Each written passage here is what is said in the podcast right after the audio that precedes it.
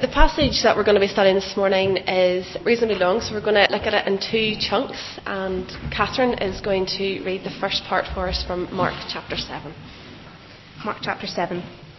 The Pharisees and some of the teachers of the law who had come from Jerusalem gathered round Jesus and saw some of his disciples eating food with hands that were unclean, that is, unwashed. The Pharisees and all the Jews do not eat unless they give their hands ceremonial washing, holding to traditional tradition of the elders. When, when they came from the marketplace, they do not eat unless they wash, and they observe many other traditions, such as the washing of cups, pitchers, and kettles. So the Pharisees and the teachers of the law asked Jesus, Why don't your disciples live according to the tradition of the elders instead of eating their foods with unclean hands? He replied, Isaiah was right when he prophesied about you hypocrites. As it is written, These people honour me with their lips, but their hearts are far from me. They worship me in vain. Their teachings are but ruled, rules taught by men. You have let go of the commands of God and are holding to the traditions of men. And he said to them, You have a fine way of setting aside the commands of God in order to observe your own traditions. For Moses said, Honour your father and mother, and anyone who curses his father or mother must be put to death. But you say that if a man says to his father or mother, Whatever help you might otherwise have received from me is Corban that is, a gift devoted to God, then you no longer let him do anything for his father or mother. Thus, you nullify the word of God by your tradition that you have handed down, and you do many things like that. Again, Jesus called the crowd to him and said, Listen to me, everyone, and understand this. Nothing outside a man can make him unclean by going into him. Rather, it is what comes out of a man that makes him unclean. After he had left the crowd and entered the house, his disciples asked him about this parable. Are you so dull? he asked. Don't you see that nothing that enters a man from the outside can make him unclean? For it doesn't go into his heart, but into his stomach, and then out of his body. In saying this, Jesus declared all foods clean. He went on, What comes out of a man is what makes him unclean. For from within, out of a man's heart, men's hearts, come evil thoughts, sexual immorality, theft, murder, adultery, greed, malice, deceit, lewdness envy, slander, arrogance, and folly. All these evils come from inside a man and make him unclean. Jesus left that place and went to the vicinity of Tyre. He entered a house and did not want anyone to know it, yet he could not keep his presence secret. In fact, as soon as she heard about him, a woman whose little daughter was possessed by an evil spirit came and fell at his feet. The woman was Greek, born in Syrian Phoenicia. She begged Jesus to drive the demon out of her daughter. First, let the little children eat all they want, he told her. For it is not right to take the children's bread and toss it to their dogs. Yes, Lord, she replied, but even the dogs under the table eat the children's crumbs. Then he told her, For such a reply, you may go. The demon has left your daughter. She went home and found her child lying on the bed and the demon gone. Then Jesus left the vicinity of Tyre and went through Sidon down to the Sea of Galilee and into the region of Decapolis. There, some people brought to him a man who was deaf and could hardly talk, and they begged him to take his hand on the man. After he took him aside, away from the crowd, Jesus put his fingers into the man's ears. Then he spat and touched the man's tongue. He looked up to heaven and with a deep sigh said to him, Ephphatha, which means be opened. At this the man's ears were opened, his tongue was loosened, and he began to speak plainly. Jesus commanded them, Do not tell anyone. But the more he did so, the more they kept talking about it. People were overwhelmed with amazement. He has done everything well, they said. He even makes the deaf hear and the mute speak. Catherine's going to bring the second part of her passage to us now. And then David's going to come and speak. Mark chapter 8. During those days, another large crowd had gathered. Since they had nothing to eat, Jesus called his disciples to him and said, I have compassion for these people. They have already been with me three days and have nothing to eat. If I send them home hungry, they will collapse on the way, because some of them have come a long distance. His disciples answered, but where in this remote place can anyone get enough bread to feed them? How many loaves do you have? Jesus asked. Seven, they replied. He told the crowd to sit down on the ground. When he had taken the seven loaves and given thanks, he broke them and gave them to his disciples to set before the people, and they did so. They had a few small fish as well. He gave thanks for them and told the disciples to distribute them. The people ate and were satisfied. Afterwards, the disciples picked up seven basketfuls of broken pieces that were left over. About 4,000 men were present, and having sent them away, he got into a boat with his disciples and went to the region of Dalmanutha. The Pharisees came and began to question Jesus. To test him, they asked him for a sign from heaven. He sighed deeply and said, Why does this generation ask for miracles, for a miraculous sign? I tell you the truth, no sign will be given to it. Then he left them, got back into the boat, and crossed to the other side. The disciples had forgotten to bring bread, except for one loaf they had with them in the boat. Be careful, Jesus warned them. Watch out for the yeast of the Pharisees and that of Herod. They discussed this with one another and said, It is because we have no bread. Aware of their discussion, Jesus asked them, Why are you talking about having no bread? Do you still not see or understand? Are your hearts hardened? Do you have eyes but fail to see, and ears but fail to hear? And don't you remember, when I broke the five loaves for the five thousand, how many basketfuls of pieces did you pick up? Twelve, they replied. And when I broke the seven loaves for the four thousand, how many basketfuls of pieces did you pick up? They answered, Seven. He said to them, Do you still not understand? This is uh, week six of our journey with Jesus through Mark's Gospel. Uh, we're up to chapter 10, so if you do have a Bible, can I invite you to turn to it. Uh, in the Pew Bibles, it's page 1010. Uh, we as a church are trying to revisit each incident in the hope that every contact we have with Jesus will leave a trace of Jesus on us and in us and with us. What I'm simply doing in this series is telling stories, uh, but telling them really quickly. So let's begin at verse 1. A delegation has been uh, sent from headquarters in Jerusalem. The Pharisees and teachers of the law have come on a, on a fault finding rather than a fact finding mission. And this is their third clash with Jesus in the Gospel of Mark. They've met with Jesus on two other occasions, and the two subjects they've addressed on those previous occasions are fasting and Sabbath observance. But this time, the issue that arises concerns the handling and the eating of food with dirty or unclean hands. Now, this is not an explicit scriptural issue. Take a look at verse 3 because it clearly states that this was a ceremonial tradition of the elders issue. Now, scripture versus tradition is a tricky one. It was then, it is now, and it evermore shall be, I reckon. And I'm not going to say anything else on it. But the Pharisees had a whole pile of these traditions, literally hundreds of them. And so the problem they have at this moment in time is Jesus, why is it that your disciples are blatantly ignoring some of these traditions? Now, Jesus, being Jesus, sees right through their performance related religion, where image is everything. The Pharisees, you see, loved to be seen. They love to be seen by others as having everything together. And so, via all these numerous external rituals and regulations, such as ceremonial hand washing, they wanted people to see, and not only to see, but to comment on how righteous they were, how holy these people were. Outward appearance was of primary concern, inner reality was a secondary issue, or maybe even a non issue. And Jesus does two things. First off, he calls them a bunch of play actors, hypocrites, people who pretend to be something they're not. It's a chilling description. This is the only time the word appears in Mark's Gospel. Now, Jesus uses it 15 times in Matthew, four times in Luke, but this is the only time it crops up in Mark's Gospel. And we live in a, a media saturated society.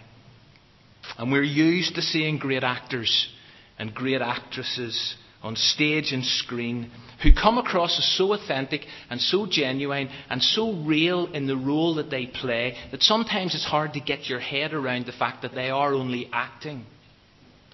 Well, the Pharisees had this down to a fine art. They were good.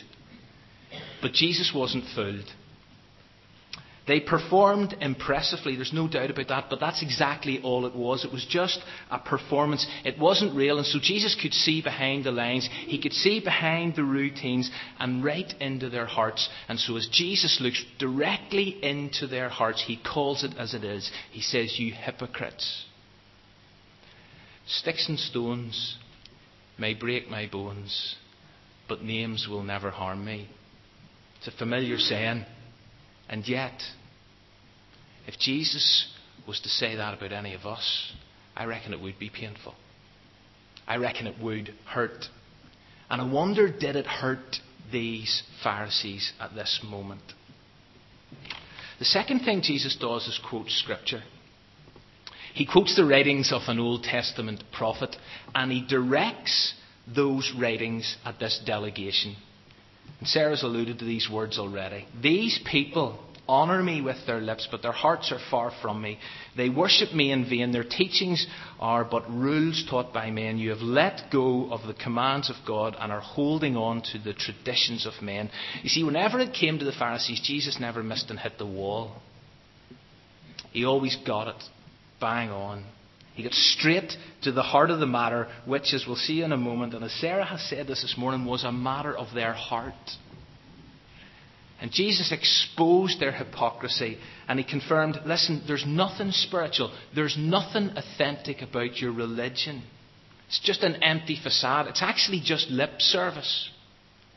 And it's all about exalting man, it's not about exalting God, and therefore all the worship that you bring is just in vain. And I'm seeing through it. Recently, I, I referred to Matt Redman's book, Inside Out Worship, which is a good book, but it's the title that grabs me because I think it's a title that captures the kind of worship that God the Father seeks. Worship that comes from the heart, from the inside out. And Jesus could see that the worship of this group of men just lacked depth. It was insincere. Or maybe it was just sincerely wrong. And he was unimpressed by their entire show, and therefore his stinging comments were direct and they were unambiguous. But Jesus wasn't finished because what he then goes on to do is he goes on to spell out for them exactly where they have been going and where they had gone wrong. And he cites three areas. Verse 8, he says this you have let go of the commands of God and you're holding on to the traditions of men. In other words, you have substituted your own word for God's word, and that still happens. It's happening all the time around us. And the second thing he says is in verse 9 you have a fine way of setting aside the commands of God in order to observe your own traditions. In other words, you have also rejected not only substituted, but you're actually rejecting God's word in favour of your own word. Again, happening all around us all the time. And the third thing he says is this you nullify, verse 13, you nullify the word of God by your tradition. In other words, you are robbing God's word of its divine power via your preoccupation with man inspired traditions. Again, happening all around us. Now, what Jesus isn't saying is that tradition is bad, that all tradition is bad, and that there's no place for it. Forms and tradition can be helpful. In fact, they can enhance your worship, they can encourage your faith, but whenever people become more passionate about tradition, more devoted to tradition, and to form than to obeying God's explicit and direct word, then Jesus identifies a massive problem, and that's the problem he had with these guys. It was all about tradition. It was all about form. It was all about what was seen on the outside. And I know that we, we often go on about this. But the importance of knowing God's Word, the importance of engaging with God's Word, meditating on God's Word, applying God's Word, reflecting on God's Word, living God's Word can never be overemphasized. This has got to be our reference point. This has got to be the lens through which we filter our faith and our practice. The moment we replace this, ditch this, tame this, the moment we add to this, is the moment that we as a church are heading for disaster. And Jesus then gathers the crowd around him in order to explain the true source of spirituality. The bottom line is, according to Jesus, it's got nothing to do with the external. It's all about the heart. And again, we're back, or we're about to echo some of the thoughts during that series at the beginning of the year that Sarah's referred to. Because Jesus says in verse 15, nothing outside of a man can make him unclean by going into him. Rather, it is what comes out of a man that makes him unclean. I love the way the message puts this or phrases this. It's not what you swallow that pollutes your life, it's what you vomit. That's the real pollution. You see, sin doesn't come into our lives from the outside, sin is a heart issue. And the crowd disperses, and Jesus goes inside with his disciples. And at this moment, the disciples turn around to Jesus and say, What were you talking about? And they probably wish they hadn't asked that. Because what Jesus says to them next isn't exactly affirming, nor encouraging. Look at verse 18. Are you dull? Are you so dull? Sticks and stones again. Bit harsh. But clearly, Jesus expected his disciples to have a better understanding of these issues. And so, what Jesus then decides to do, he decides to opt for plain logic rather than parable. And so, he offers them a brief and basic biology lesson on the working of the human body. It's all there in verses 18 and 19. And Jesus says, Listen, when you eat food, it goes, no, it goes into your stomach. And eventually, it goes out of your body as waste. It doesn't go anywhere near your heart. Therefore, what you eat doesn't actually matter in terms of your spiritual state and in terms of your rightness before God. Now, again, before any dietitians or health conscious people get up and leave, please note that Jesus was speaking about their spiritual condition, not their physical state, at least for the time being. But you know what the problem we face is this, or the problem we have is this. We now live in a society where people are far more concerned and worried about what is in their diets than what is in their hearts. And Jesus then makes his final point. Although this is a recurring theme right throughout Scripture, and it's a theme Jesus will pick up again and again on, he says that it's out of the heart that all this mess spills out. And he lists the mess evil thoughts, sexual immorality, theft, murder, greed, malice, deceit, lewdness, envy, slander, arrogance, and folly. It all stems from in here, and therefore the heart of the problem is a problem of the heart. And if that was all that was ever said, we would be left in a very hopeless place. But you know what is so brilliant about the gospel that we as a church have to share? What is so liberating? What is so freeing is the discovery that actually Jesus came to change hearts. Do you know, I can do all the external ritual stuff. Or at least I can try to. The don't do this, don't do that, don't eat this, don't drink that. I can do legalism, and I can do it really well. In fact, I can almost do it to a Pharisaic standard. But you know the one thing I can't do? I can't change my heart. Only Jesus can change my heart. But that is where my hope lies. My hope lies in the reality that it's not about what I do. It's not about what I don't do. It's actually about accepting what Jesus has done and can do for me. And here were a bunch of people who were just all into performance related religion. It was all about what they could do, all about who they could impress. And Jesus sees right through it. And the challenge for us is every bit as real as it was for these guys way back then. That as we come into a place like this and as we offer our worship, that Jesus sees into our hearts and he says, Listen, it's out of the heart that all this stuff spills out, and therefore you need to change your heart. And therefore, how is your heart this morning? The question that Sarah started our service by asking us How is your heart this morning? See, there are four dangers pretending to be something you're not, worshipping in vain, devaluing God's word, and ignoring the condition of your heart. Those were four dangers then, those are four dangers now. The next incident is, uh, is an odd one at so many levels. The place is odd, the people are strange, the riddles are beyond me. Uh, an initial reading of Mark chapter 7, verses 24 to 30, tends to leave you rather confused. Uh, but it's a key incident, and the fact Mark records it immediately after the previous one is no accident, I, I reckon. Jesus heads into Gentile territory, and that would have wound the Pharisees up for a start.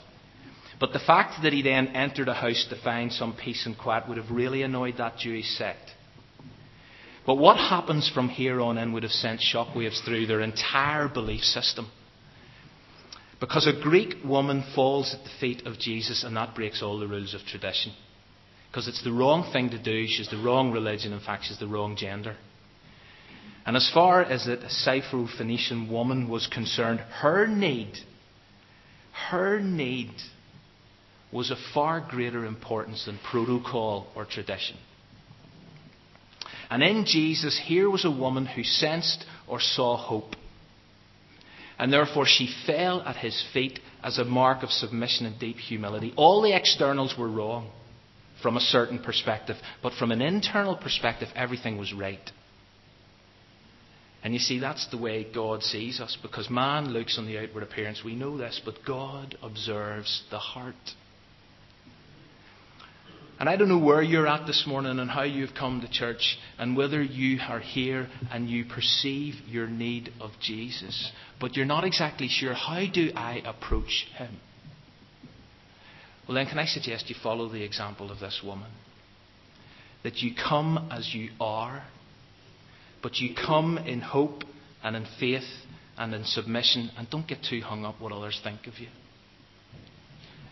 And the dialogue that follows is really strange, but it's for another time. That's the beauty of this series. I can't cover everything, so I might as well leave the tricky bits uncovered. We're up to incident 32 in Mark's Gospel, which involves a popular man who's got a double disability. He's not only deaf, but he also suffers from a speech defect. Uh, it says he can hardly talk. And I say he's, he's popular because notice that he's brought to Jesus by people. A group of people. It's not just brought to Jesus by one person or even by one family. And the role of friends and the importance of others in bringing people to Jesus should never be missed. Remember the four friends in chapter 2 who brought their paralytic friend to Jesus. Do you know I have friends who need Jesus? I actually have lots of friends who need Jesus. The question I often ask myself is what am I doing to bring them to Jesus? And the people beg Jesus to, to, to place his hand on them. They don't specifically ask for healing. They just ask Jesus to place his hand on him. Because they clearly believe that a simple touch from Jesus will transform this man's life. They were probably aware that this is how Jesus usually dealt with the sick. But what Jesus did in this case was a bit strange. First of all, he takes the man aside, away from the crowd. And then he sticks his fingers in the man's ears. He spits and he touches his tongue. And the level of intimacy is relatively intense. And Jesus deals with this man in a very personal way, a very unique way. And as I thought about that, and as I've looked back over the various incidents we've considered to date, particularly those times whenever Jesus healed people, I was struck by the different approaches Jesus takes and adopts. There is no one size fits all. In chapter 1, Jesus takes Simon's mother in law by the hand. Later on in the same chapter, he reaches out to touch a man with leprosy. In chapter 2, when healing a paralytic man, there's no contact. Jesus simply speaks words of healing, words of forgiveness into the man's life. In chapter 5, a woman is healed by creeping up behind Jesus and reaching out herself to touch his cloak. A little later in the same chapter, Jesus walks for miles. He takes a little girl by the hand while speaking Aramaic, the girl's mother tongue, and he sends most people out of that situation as well, apart from a select few. And now, here in chapter 7, he doesn't allow anybody else in on the incident as he heals this deaf and this mute man in a very private way. Was trying to get my head around why is that? Why does Jesus deal with people so individually? Why is there no predictable method, no preset formula? Why is it at times very gentle and unobtrusive, whereas at other times it's extreme and maybe even slightly odd? And the only conclusion I can come to is that Jesus does actually engage with us personally, as he determines. A transformational encounter with Jesus was the unifying factor. But each person's story was different. Each experience was varied. And so I suppose the question I'm just left with, and the question I want to ask us this morning is this What is your personal story of Jesus? What is your own experience of an encounter with Jesus? And the likelihood is it is different from every other person in this room, and that is okay. And the text says that the man's ears were opened, his tongue was loosened, and he began to speak plainly. And no wonder, as it says in verse 37, people were overwhelmed, people were amazed. But it's the next phrase that sort of stands out for me. Jesus, they say, he's done everything well. He doesn't do it as we expect, and Jesus often doesn't do everything we want. But whatever Jesus does, he does it well move on into chapter 8. But as you read the first 13 verses of chapter 8, is there not a sense of deja vu? We've been here before, and that's certainly what some people think. Some scholars are pretty convinced that this event is exactly the same, or one and the same, as the event we looked at last week from chapter 6, the feeding of the 5,000. But Mark starts his record by saying during those days, another large crowd gathered. So it seems this may be a different occasion. And as you read down the details, there are quite distinct differences. There's two more loaves, there are seven this time. There's a thousand less men, and there are five fewer baskets left over. But there's two things that are exactly the same. And one of them is not surprising, and one of them actually is shocking. Or at least I think it is. And the unsurprising element is the compassion of Jesus. It seems that these people had gone for food for, or, without, for, or without food for three days. And during the past 72 hours, they had travelled some distance, and now they found themselves in this really remote and isolated location. And Jesus gathers his disciples around him and he says this I have compassion for these people. And remember, and we've said this a number of times in the past few months compassion is not where you feel sorry for someone.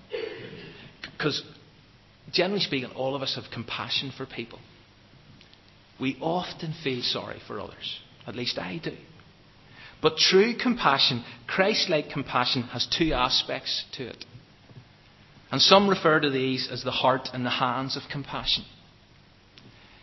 And the first aspect is the emotion of compassion. It's where the heart is engaged. It's where the heart, as this image uh, portrays, it's where the heart melts. It's where it churns you up on the inside. And so you really feel for the people you meet who are in need. But then, and this is the crucial dimension, emotion must lead to action. And that's the second aspect. It's where we actually enter into the suffering of another person. It's where you don't just stop at the emotion. It's where you roll your sleeves up and you reach out your hands and you touch and you serve and you care for and you alleviate and you draw alongside and you put an arm round. And that is Christ like compassion. And Jesus expressed it.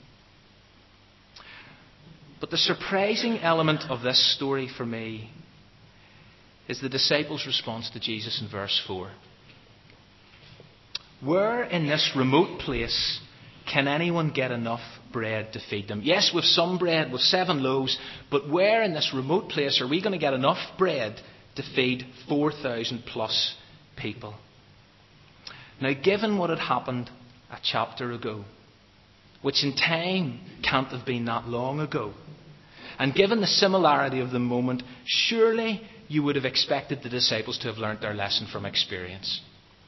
Jesus did this before. He can do it again.